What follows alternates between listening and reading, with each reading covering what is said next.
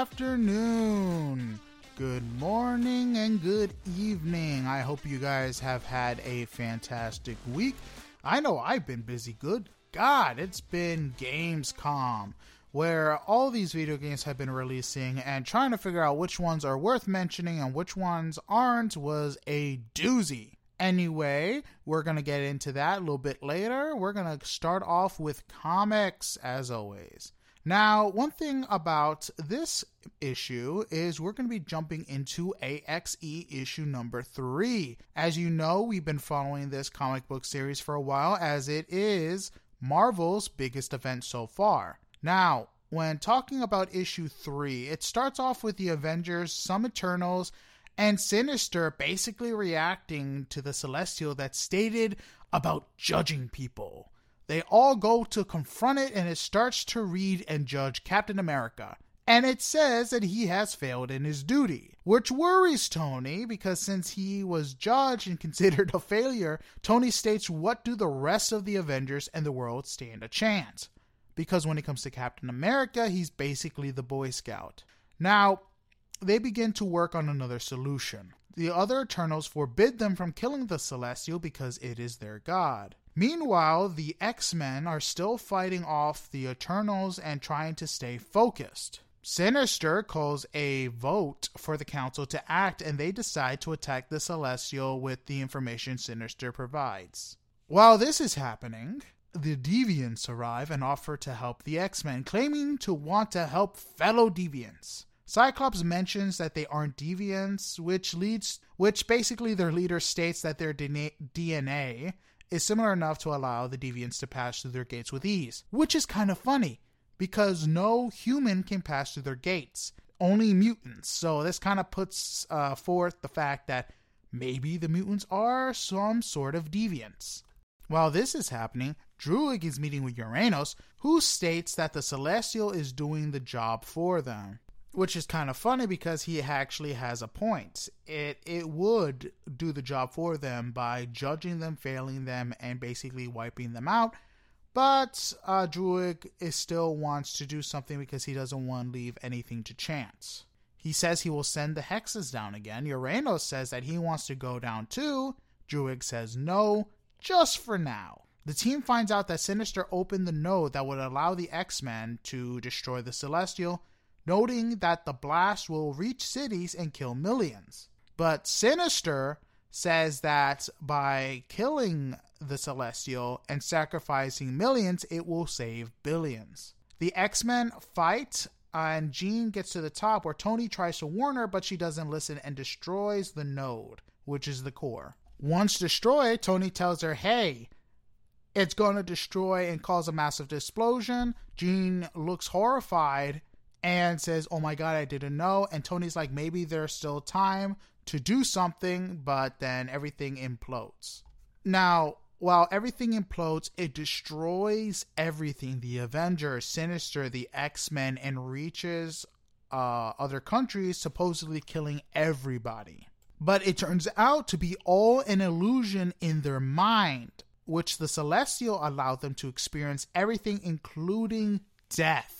They say that they can't do anything because the Celestial will figure it out beforehand, and the only way to do this is to prepare to be judged. While this is happening, Cersei and another Eternal break into another vault and say that they need another uh, Eternal that joined the Avengers long ago to help them out. And that Avenger turns out to be Firefox. Not Firefox. Oh my god, what am I'm doing. Star Fox who is an Eternal and a former Avenger. Now, this is cool for them to bring back Star Fox. Now, many of you don't know, but Star Fox is actually the brother of Thanos. And for many of you who remember the Eternals movie, was the character Harry Styles was playing. Anyway, he is a very powerful Eternal who has super strength and is known for his manipulation of cosmic energies. He also has an accelerated healing factor, uh, super strength, etc., etc. And I'm wondering how he's going to shake things up in this whole Avengers versus, not Avengers, uh, X Men versus Eternals fight. Anyway, that's it for Marvel. We're going to be moving on to DC and issue two of what seems to be my favorite ongoing DC series, Mech, has dropped. Now, the comic kicks off where the last one left off with Batman holding on to Clark. He realizes that Clark is strong, which proves that maybe that Clark has his super strength, although I don't know to what extent. Maybe he has his strength from the original world where he's very strong, which proves the point on why he needs the mech. But anyway, Batman goes back to his mech ready to fight. Meanwhile, while this is happening, we get our first look at Green Lantern, or should I say, Green Lanterns, as this version has a mech with two pilots instead of one. One handles the constructs while the un- other pilots the entire mech. Now, the two pilots who are doing this are Hal Jordan and John Stewart, which is kind of cool because honestly, those are my two top favorite Green Lanterns, with John Stewart being at the top. Now, Hal is flying, which makes John uh, making the constructs, which is a nod to their counterparts since Hal is the better pilot of the two and John's constructs are the strongest because he was an architect. So he's able to imagine weapons, other stuff down to their very core and making them super strong. Now, one thing that's kind of cool is that the moving mechanism of the Green Lantern mech is a Green Lantern, but this it's a Green Lantern battery, but this battery isn't from Oa and it isn't part of the core. This Green Lantern battery is actually from Alan Scott, who gets his power from a different type of energy and from um, Earth but he's still able to make constructs and a bunch of different stuff. Now, they are training when we see them, and they're training uh, against Wonder Woman, who also has a mech from Themyscira. Because apparently the Greek gods said, you know what, we need mechs. That's exactly how we're going to do stuff. And it built them long ago. I find this very odd that long ago the Greeks were like, mechs. We need mechs. But anyway, that's just me. Um, one thing that is still entertaining is the fact that their bond, Hal and John's, is still the same. Uh, they actually seem more a lot like brothers in this comic series, which is kind of cool. But the one thing I like is the na- nod to Alan Scott because he's uh, a Green Lantern that many have forgotten, even though he's technically the original. And it's kind of cool that uh, instead of, hey, there's an alien that came from the sky, it's just like, hey, I'm Alan Scott. Do what you will with the Green Lantern battery. We we need you to make something, which is awesome. Now, while the mech is powerful, uh, the problem is that John is still having trouble making constructs. Uh, Wonder Woman beats them, but notes that they're improving, which is good. I mean, you have two pilots instead of one, so they gotta work together and stuff like that. Now, they get alert from Batman saying that they need help. Both Wonder Woman and Green Lantern go to help. While they're there, they see that Superman is getting the upper hand against the Flash, getting the upper hand against Batman. And when they arrive and restrain him, Clark gets out of his mech saying, Hey, I don't want to fight. I'm here to help. And Wonder Woman says that they need to hear him out against Batman's wishes because Batman is Batman. Anyway, uh, they restrain Clark by tying him up and ask him questions. They ask where he's from, and Superman basically says, I'm from Krypton. He's been searching for Earth for years, but has stopped by each planet that he's come across to help the people there. While this is happening, a boom tube appears, and Kalibak and the Harpies arrive and begins to destroy stuff and gathering supplies for Darkseid. Steve Trevor arrives with some soldiers to try to fight them off, but they're way too powerful. They end up calling Wonder Woman for backup, and everyone goes to fight. Once they're there, they begin to be uh, become overpowered because their mechs, Kalibaks and the Harpies, are a lot more advanced. Now, uh, Superman arrives and helps push them back. So Batman and Superman team up against Kalibak and basically beat him. But the one thing I didn't realize until it showed was whenever Superman's mech gets injured, so does Superman. Because I, uh, from my understanding, he's powering the mech with solar energy from his body. Anyway, he gets scratched and begins to bleed. They push back the harpies. Uh, he gets out of his mech and lays on the ground, Batman berates Superman for letting them get away, but Wally interjects saying that they really didn't have the upper hand and they were outgunned before Superman arrived. Batman says they need to go after them, but his mech gets shut down by his godmother. Yes, Batman has a godmother in this universe, and it is Shiera Hawk, Hawkwoman, which is kind of brilliant. It's hilarious because she basically acts like one of those anime moms where they berate their son, and it's hilarious to see. She helps Clark and berates Bruce, saying that they got sloppy. She says that they need to upgrade their mechs to stand a chance and suggests they upgrade their suits with nth metal. They all agree, which makes sense. She also says she's had some stored away that can help, but they need to get to it. Now, seeing that Clark and Bruce get along so well, she says that they are going to co lead the team, which Batman just does what Batman does best and argues and broods. He also walks away brooding, and the rest plan on how to get the nth metal. It's actually hilarious because I think they're mostly teenagers in this one. So, well, not teenagers, like teen, young adults, and stuff like that, which is kind of funny. Anyway, while this is all happening, Luthor is talking about the next stage of evolution to General Lane and begins to collect the blood of Superman that was left. Now, this is kind of interesting because I don't know where Luthor stands. I mean, they're all against Darkseid, so maybe he's like the injustice Lex Luthor, where he wasn't bad, he was good. But who knows? Uh, this comic gets wild, and it's it, it's getting good it's really surprising how much thought they put into this.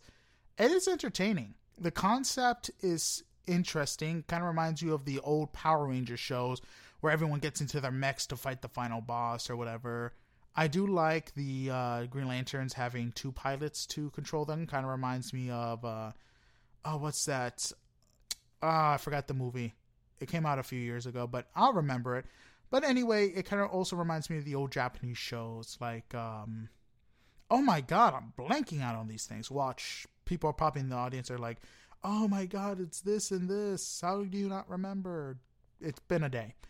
Anyway, I'm looking forward to seeing the introduction of Cyborg, Martian Manhunter, or even Aquaman.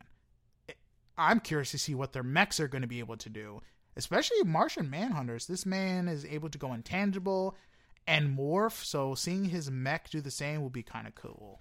Anyway, uh, that's it for comics. We're going to be moving on to TV shows. And this may sound like a broken record, but we're going to be talking about Warner Brothers again because they have been doing such a wonderful job.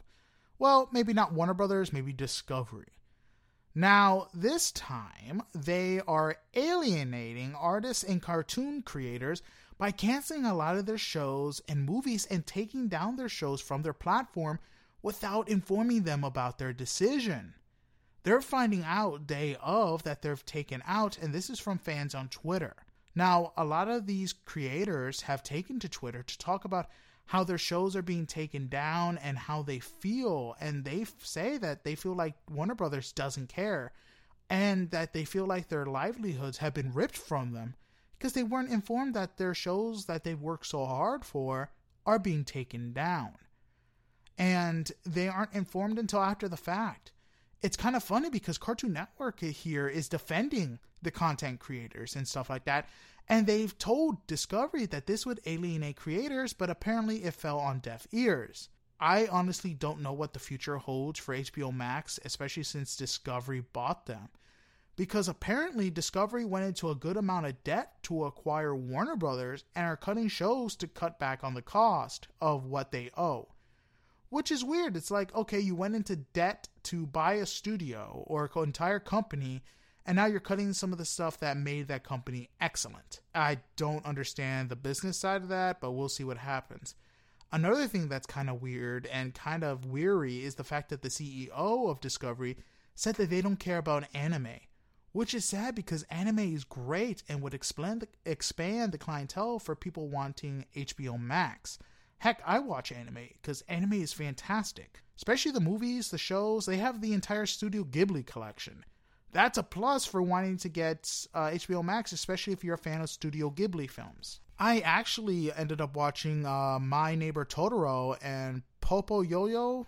I think that's the the one with the pig, uh, which was great movies. I actually enjoyed them because the one Studio Ghibli film that I've watched only because I had it when I was younger was Kiki's Delivery Service. Oh, Howl's Moving Castle. That's the other one I watched, which is great, honestly. But yeah, these are just some of the great stuff that were introduced because they were on the platform. And seeing them be berated and saying, oh, we don't care about anime is kind of sad. It really is. Hopefully, they're able to get their act together, but who knows? Anyway, I am going to be moving on and continue talking about um, Warner Brothers, but specifically a show. Uh, we're going to be talking about episode one of House of Dragons. Now, this is not going to be a spoiler review, so don't worry. But honestly, watching House of Dragons, it felt like watching the old Game of Go- Game of Thrones, which was a good thing. Because it wasn't like watching season 7, which I mean was good, but 8, which was like, Ugh. Anyway, uh, the beginning of the sh- episode is basically building up the world, since this technically takes place 172 years before Daenerys. So a lot of the stuff that we know, a lot of the technology is older, and they're doing a lot of stuff different since there's not a huge divide against the houses yet. Like I said, yet. So far, the writing is great, um, and it probably helps that they have a book to follow instead of winging it. And the king in this show seems to be like he's seems to be the only sane dude around. I mean, it's weird having a king that seems like he's a regular dude thrusted upon the throne. Like some of the decisions he's making, it's not like, why is he making that? It's like, wow, he's making some sane decisions and handling like any sane person would, which is refreshing. It's not like we're seeing Jaime on the throne, we want to kill him. No, this dude is like, okay, some of his decisions have been bad, but it's not like bad bad where you hating on the guy. He's doing the best he can in an impossible situation. Now, the main character, which is I think I'm pronouncing this name right, Renera, is a very interesting character, and I can't wait to see how things turn out for her and how she expands. Now, one thing I will say is that there is a scene in the first episode that, in my opinion, is worse than the Red Wedding. And I'm saying this because historically, people have had to gone through the stuff that happened to the queen. That's all I'm going to put up on that. And that's why I said because watching them just do the stuff that they did, I was like cringing. I'm like, oh, that no, that's that's really bad. And it's like, oh, this is just wow, this is terrible. But anyway, uh, one other character that's very interesting is Daemon. Uh, I don't no idea where his motives lie. I don't know where he's going to go, but the actor, Matt Smith, is killing it. And I can't wait to see the future of this character. One thing is, I'm excited to see episode 2 because of this recording, it's Sunday. Episode 2 has released, but I have yet to see it. One thing which is interesting, and I didn't know about it until someone told me, is that in the book, the book has some time skips, which the show will follow the show will follow uh, the book in which where it jumps 10 years into the future and will go back and forth similar to how the book does. So it's going to be interesting seeing how the decisions in the past affect the future in real time. Anyway i'm enjoying the show and i can't wait to see what more this show brings to the game of thrones universe Anyway, uh, moving on from HBO, we're going to be jumping into Netflix with some great news. Netflix's Resident Evil has been canceled. Hallelujah. You have no idea how much I jumped for joy at the news because the show, as stated before, was utter garbage and should not have been greenlit in the first place. It is bad when Welcome to Raccoon City did Resident Evil more justice than the show.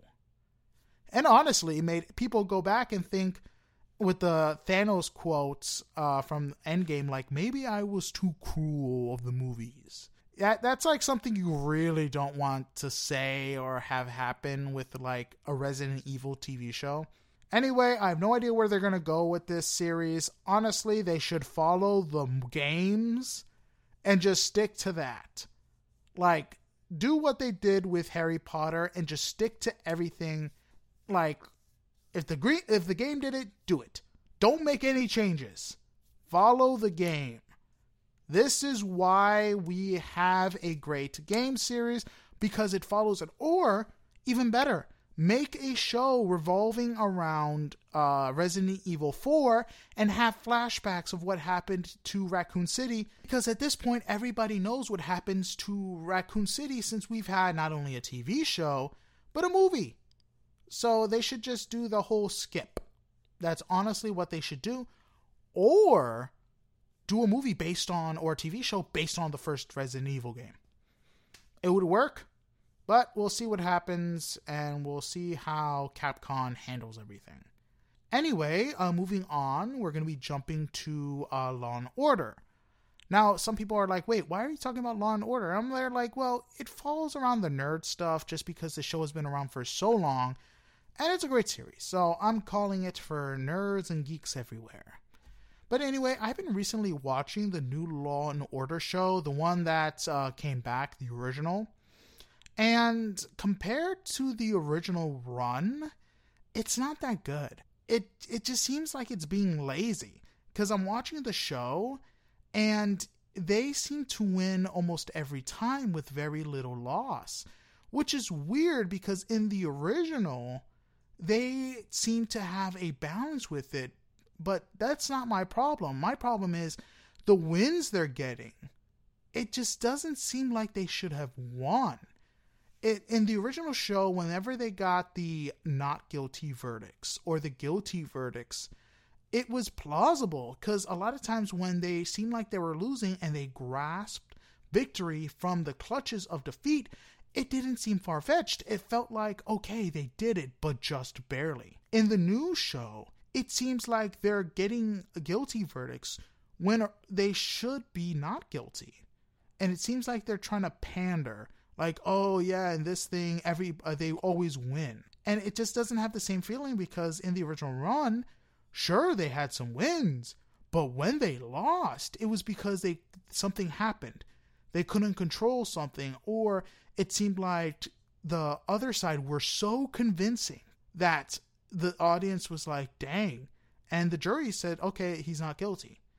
That's what it's missing. That whole dilemma, that whole fight back, where even after doing everything, they lost, which is something I missed because the whole uh, point of Law and Order, the thing that made it so enticing story wise, was because they could lose, and they've had. But anyway, hopefully with the next season, it does get better. Uh, they're supposed to be coming back this September. So hopefully they change it up a bit, and I really hope they recast the main prosecutor dude, because I just don't know. I don't like his character at all. He's not as enticing as Barbara was in SVU. Anyway, that's just me, but we're actually going to go back to House of Dragons.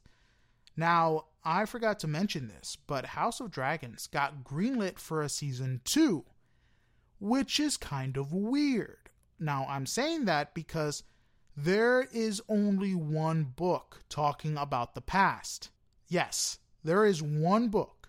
So I am praying that there is enough of the book to make a season two.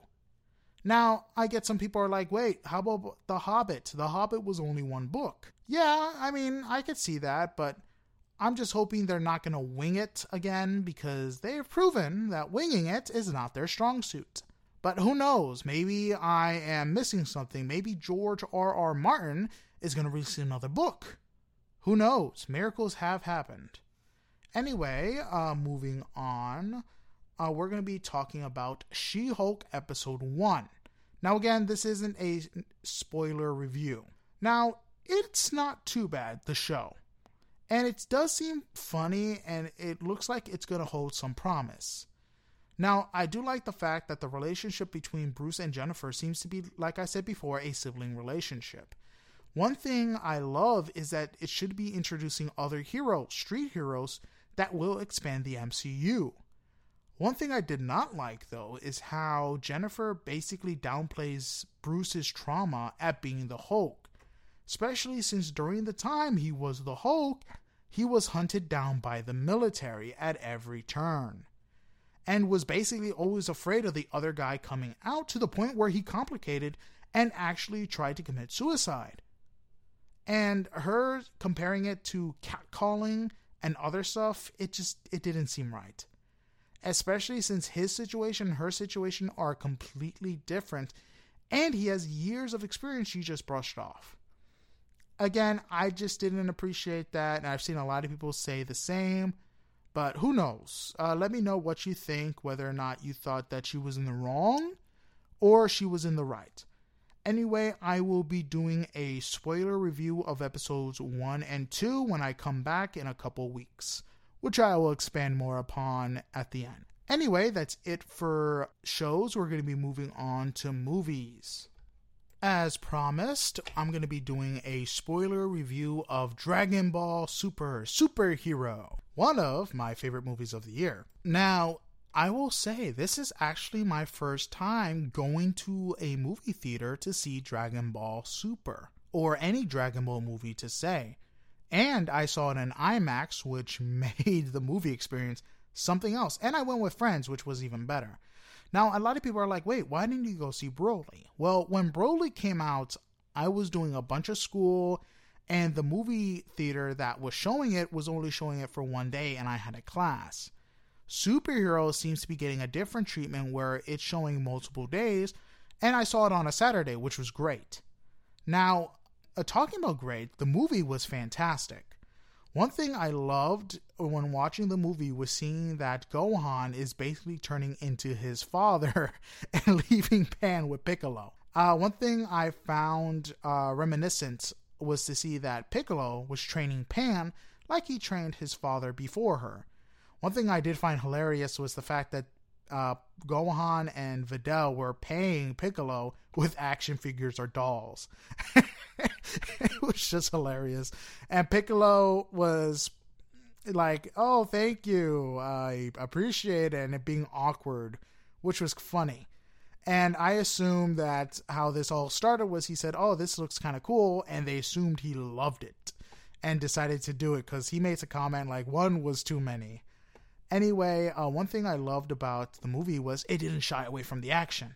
And it instantly got with it when uh, Gamma 2, or was it Gamma 1? One of the Gammas attacked Piccolo. Uh, one thing uh, throughout the movie that I enjoyed but kind of messed with me was at this point, power levels don't even matter with these guys anymore. Especially with Piccolo saying at the end with uh, Goku Max that Goku and Vegeta would have had trouble with him which is weird, and I don't know how true that is, but we'll see about that in the future. One thing I found interesting about the movie was the fact that Dr. Hedo, the grandson of Dr. Gero, and uh, apparently the grandson of Android 21. Yeah, uh, Android 21 from the FighterZ game, uh, the design was based on Dr. Gero's wife which is kind of weird. I didn't expect it, and they made it canon, so go figure. But one thing I did appreciate was Dr. Hedo was not evil. He wasn't vindictive like his grandfather before him. He just wanted to do good, which is why he made the Gammas with a superhero complex, which I actually enjoyed. One thing they, they made canon or made more obvious was Android 16 was based upon his son, the one who died. Uh, one thing uh, that I'm seeing a lot of speculation for is that Android 13 was based on Dr. Gero's younger self. Anyway, uh, like I said before, one thing I did appreciate was Dr. Hedo was different from his grandfather and wanted to do good. I did find it funny that he believed uh, the main dude from the Red Ribbon Army that Goku, Vegeta, and Bulma and others were evil and planning an invasion. Like I said, it was still funny. Uh, one thing I liked about the Gammas is that they each had their own personality, but they weren't good. I mean, they weren't good. They weren't evil. They were good, just pointed in the wrong direction. And they actually had heart and personality, like I said before.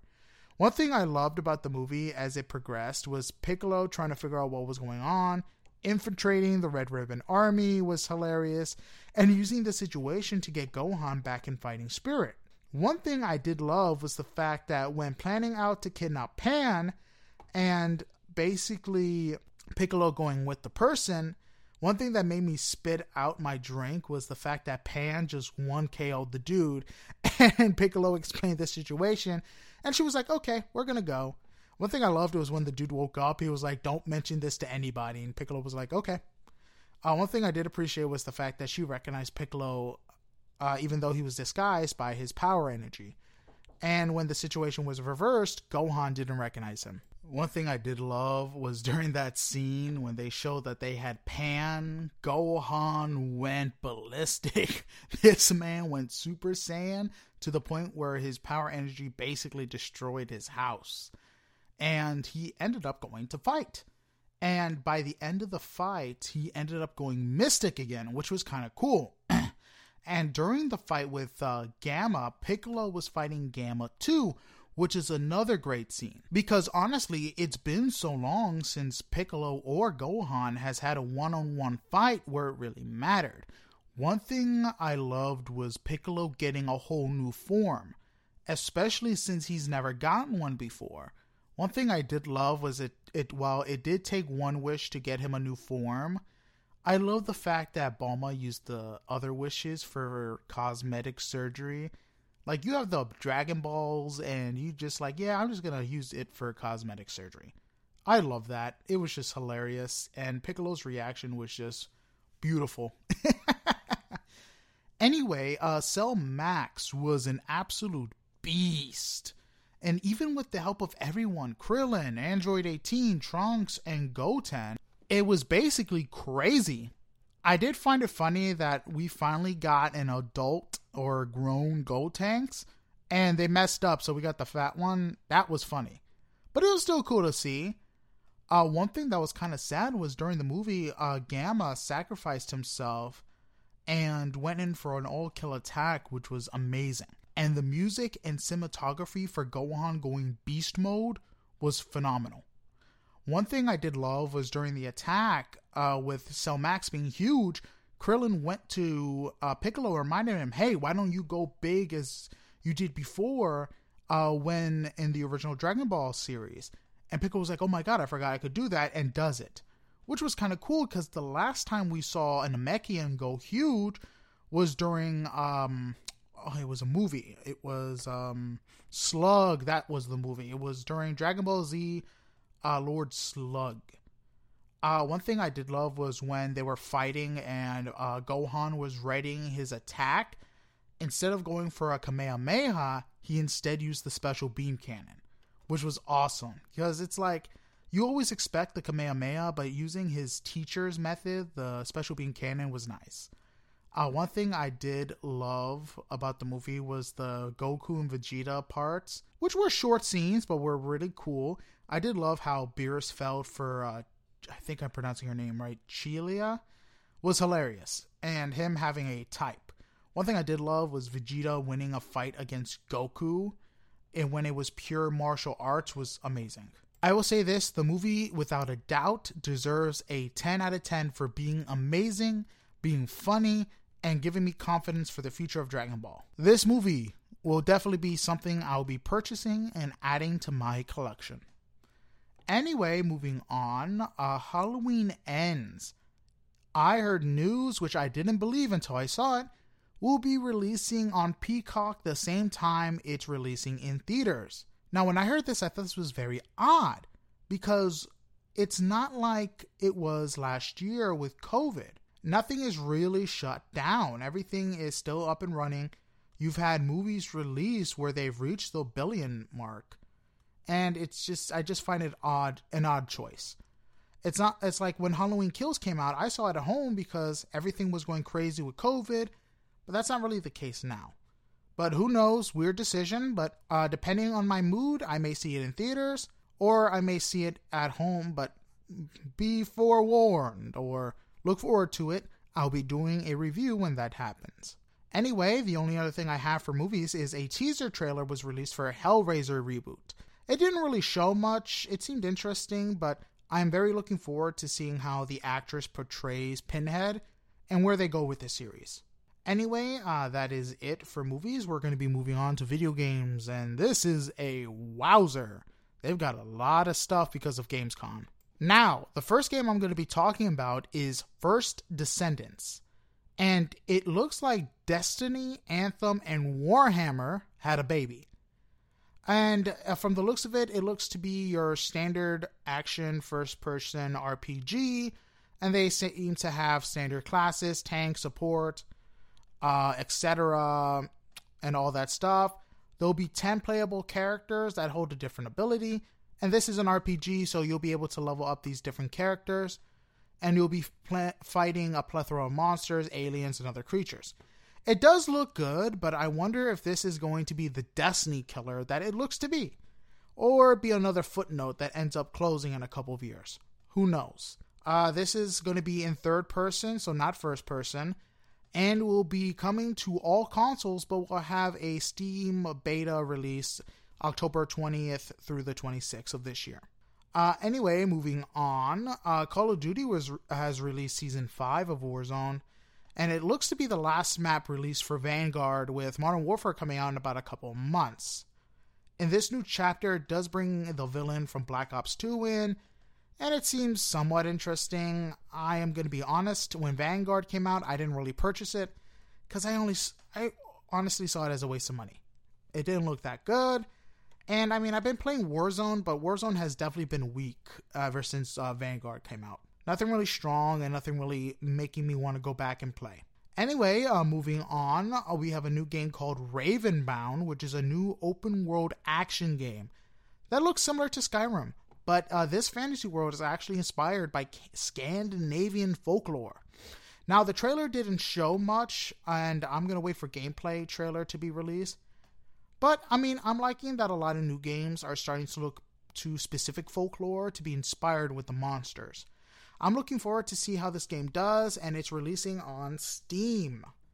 Anyway, uh, speaking of other games, Morty has arrived on MultiVersus, and I've been playing him. He's not too bad. He plays really smoothly, and a lot of his attacks can be used in combos. I do like how he can use the portal gun, and I'm very curious to see how different he will be from Rick. I also look forward to seeing the other characters that were teased, like Black Adam and Spike from the Gremlin series. Who knows? Maybe other characters will come. Looking forward to see when that happens. Anyway, a new game called Everywhere, which is a new multi-world gaming experience, and the trailer showed different worlds and different situations. It looks interesting. The trailer was short, and I wonder if this game will be a mind-bending experience that it's looking to be, and it's going to be coming out in 2023. Now, a game which everyone is talking about, especially after the movie, is Dune Awakening. The trailer has released, and it's supposed to be a survival MMO game. The trailer looks amazing. The graphics look amazing. And if it's anything like the movie, I'm going to be looking forward to seeing how this game works.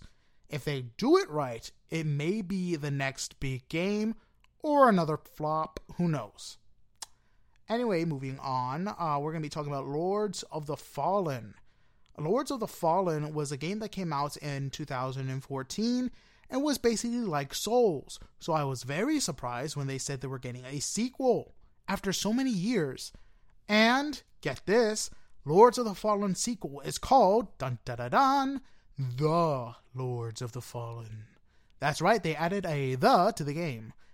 Anyway, uh, like I said before, the game almost came out 10 years ago, and it actually looks like it's going to be very good. And for those who are waiting for Elden Ring to get a DLC or an expansion, this game may satisfy your thirst for games like Dark Souls. Anyway, it looks cool and looking forward to play it. Speaking of games I'm looking forward to playing, a new trailer for Hogwarts Legacy has been released. And it's showing that if you pref- befriend the Slytherin student Sebastian Sallow, you will actually be able to learn dark magic and forbidden curse spells. Now, people are saying, oh my god, that is a bad thing, but for me, I'm like, hmm, how can I use this to my advantage? Because that's actually something I may want to do. Because you can technically turn into a dark wizard. But I wonder if you can be something in the middle. Anyway, I'm looking forward to see uh, how this game plays, and when it comes out uh, next year, it's going to be good. Anyway, talking about games, a sequel to Tales of the Borderland has released. And surprisingly enough, it's not going to be released by Telltale Games. It's by a new studio, and from the trailer, it's following a new batch of characters with a new story to boot. One thing that I'm wondering if the characters from the first game is going to make any appearances, and I hope that they do because they still have a story to tell, and they le- left a lot of stuff open to interpretation. I hope that the game is definitely better than what the trailer has shown because the trailer was eh. But who knows? It's a Borderland game. It may catch us by surprise. But time will tell. Another game that hopefully takes us by surprise is Sonic Frontiers. The gameplay trailer looks amazing, and so does the game. The open world content looks to be super amazing. I'm wondering how much we're able to explore and from the trailer, uh, whatever this being is, it's captured Sonic's friends. Whether this is a new creation of Eggman or someone totally different, who knows? This may actually be the first Sonic game in a while that I'm looking forward to play. Anyway, talking about other games I'm looking forward to play, a new gameplay trailer for the Callisto project has released. Oh my god, it makes me want to play this game even more.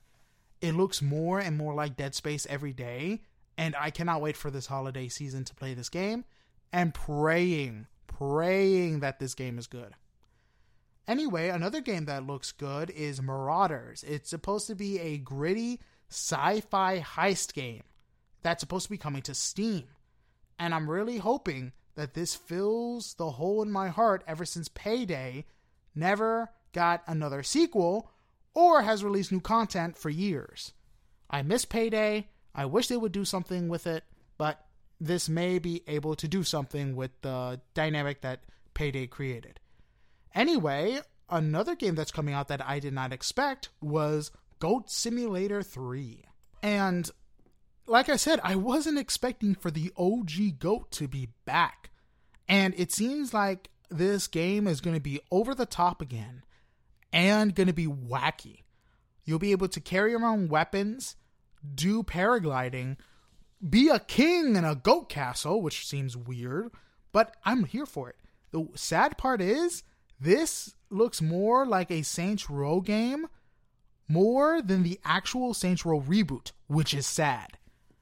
Speaking of Saints Row, a lot of the gameplay and a lot of reviews have been coming out for the new reboot, and it's exactly how I thought it was going to be.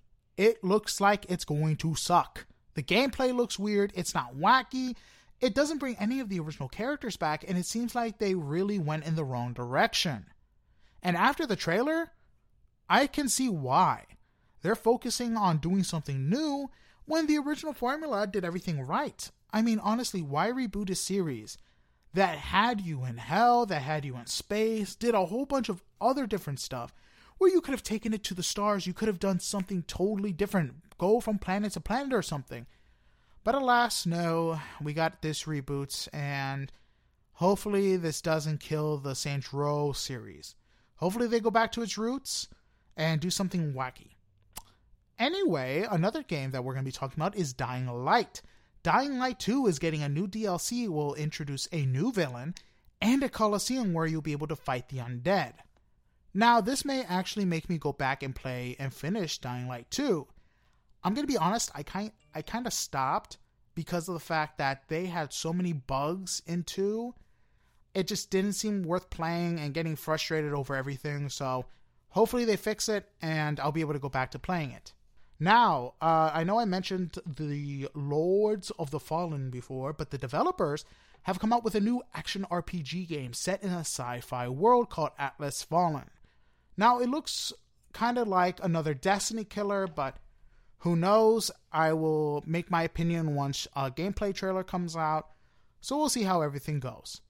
Anyway, another game that I was completely surprised about, and I didn't expect to be ever released or even thought of, was from the same developers that made the Friday the 13th game called Killer Clowns from Outer Space. Yes, Killer Clowns from Outer Space is gaining a video game. Now, many of you don't know this, but it used to be an 80s movie. It was wacky, It was weird. It's one of those 80s films that were so bad that it was good, and I'm looking forward to it. It's supposed to be a 3v7 where you're fighting to survive against the clowns. Hopefully, it's still wacky, and we see a lot of Easter eggs from the movies. And hopefully, this gives other studios an interest to make a sequel to the movie or maybe a reboot. Who knows? I'm looking forward to it. And I mean, it's Killer Clowns from Outer Space. You can easily make a sequel set years later and see how it goes from it. Anyway, uh, one thing also, talking about another game I never thought I would see the light of day, which is ironic because it is a zombie game. So it coming back from the dead is hilarious. And I'm talking about Dead Island 2. Yes, yes, the game that was announced back in 2014 is finally releasing. After so many years in development hell, with the original developer going bankrupt, we're finally seeing the end product, and it looks it looks amazing. It looks solid. The gameplay looks cool. I'm looking forward to it, and I'm wondering if they're going to have Easter eggs like they did before. Like in the original game, you can fight uh, Jason Voorhees and get the machete or chainsaw and stuff like that. Uh, the release date so far is 2023, so we'll get to see it, we'll get to play it, and see how it does. I mean, for a game that's been this hyped up for years, I'm praying that it's good because if it's not, rip.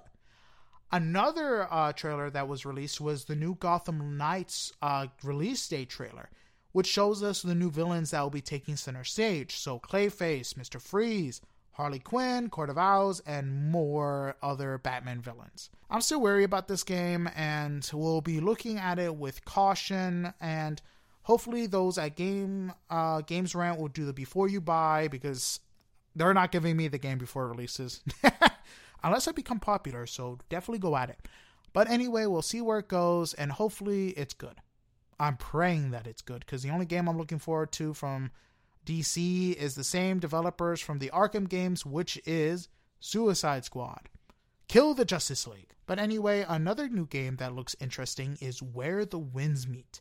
Now, this is similar to Ghost of Tsushima and old Assassin's Creed, and will take place in feudal China.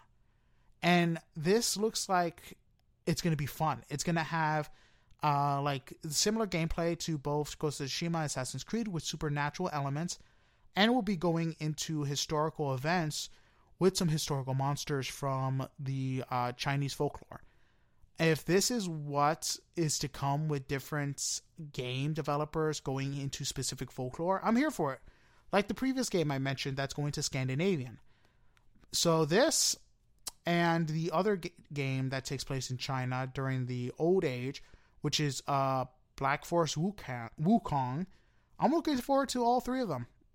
So hopefully it's good, and hopefully we're able to uh, see the fruition of this stuff. Anyway, uh, talking about fruition, Destiny 2 has released the new trailer for their next expansion, which is Lightfall. And it's supposed to be bringing something different to the game. I'm actually looking forward to it. I it's been a while since I jumped back into Destiny 2, and right now I'm playing the last expansion, which was the Witch Queen, which is kind of cool. I will say I did not appreciate going into the game and finding out a bunch of my stuff was locked. I legit went into the game. I was like, okay, why is the Wall of Dawn not locked? Why is this locked? And why am I not able to use stuff? Had to call a friend, and he's like, hey, you have to buy them with the in game currency because now you can customize it. I'm like, why? I'm like, I mean, I guess this was released earlier, but I'm there like, why is something that was unlocked before where you earn them, now locked again where you have to pay shimmer. What if someone's jumping in and spent a bunch of their shimmer and now has to grind to get that back? It's weird, but I mean, it's Destiny 2, so we'll see how it goes. And hopefully, this expansion is good because I like Destiny 2. It's one of those games where I can just fall back on after not playing it for a bit and see new stuff happening.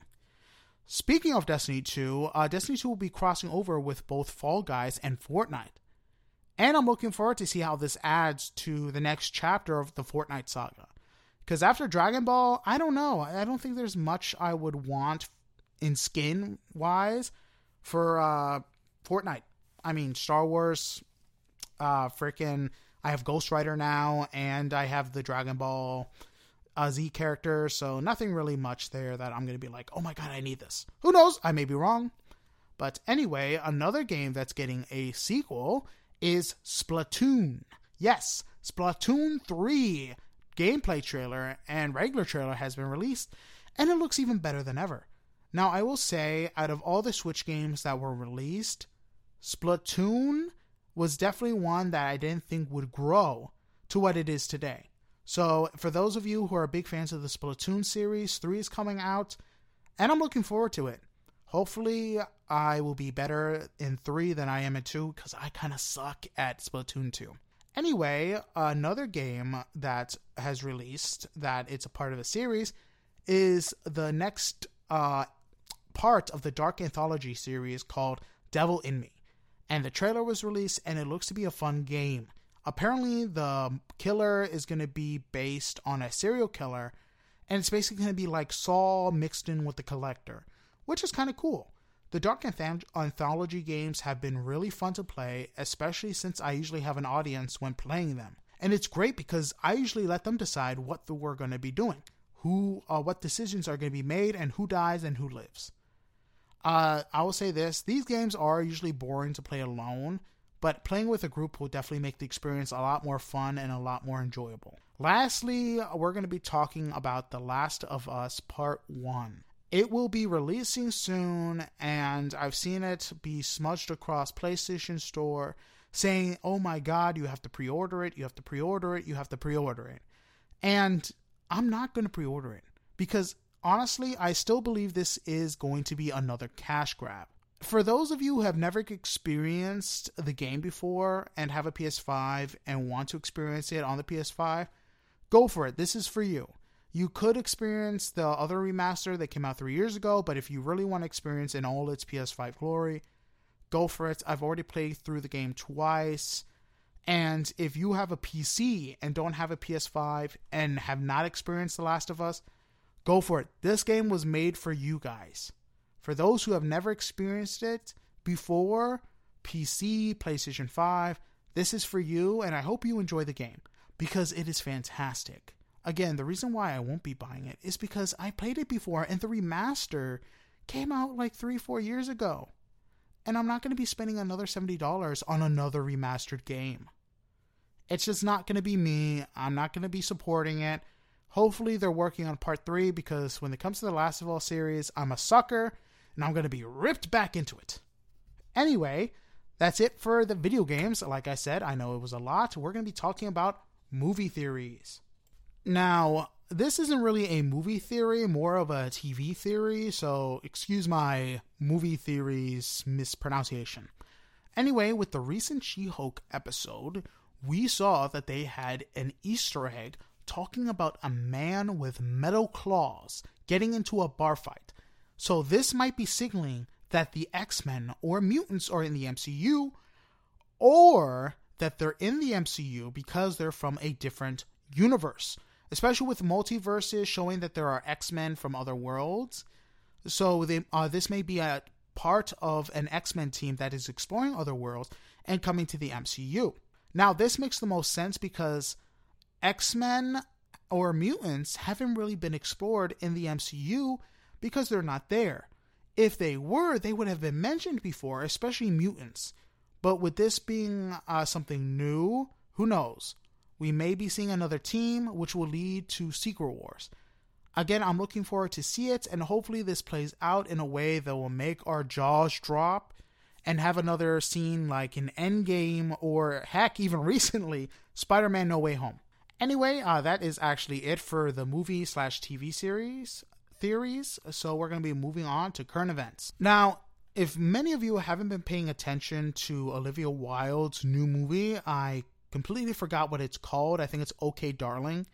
You have seen that the accusations she has pulled against Shia LaBeouf has been rebutted by a recent video of her begging Shia LaBeouf to come back.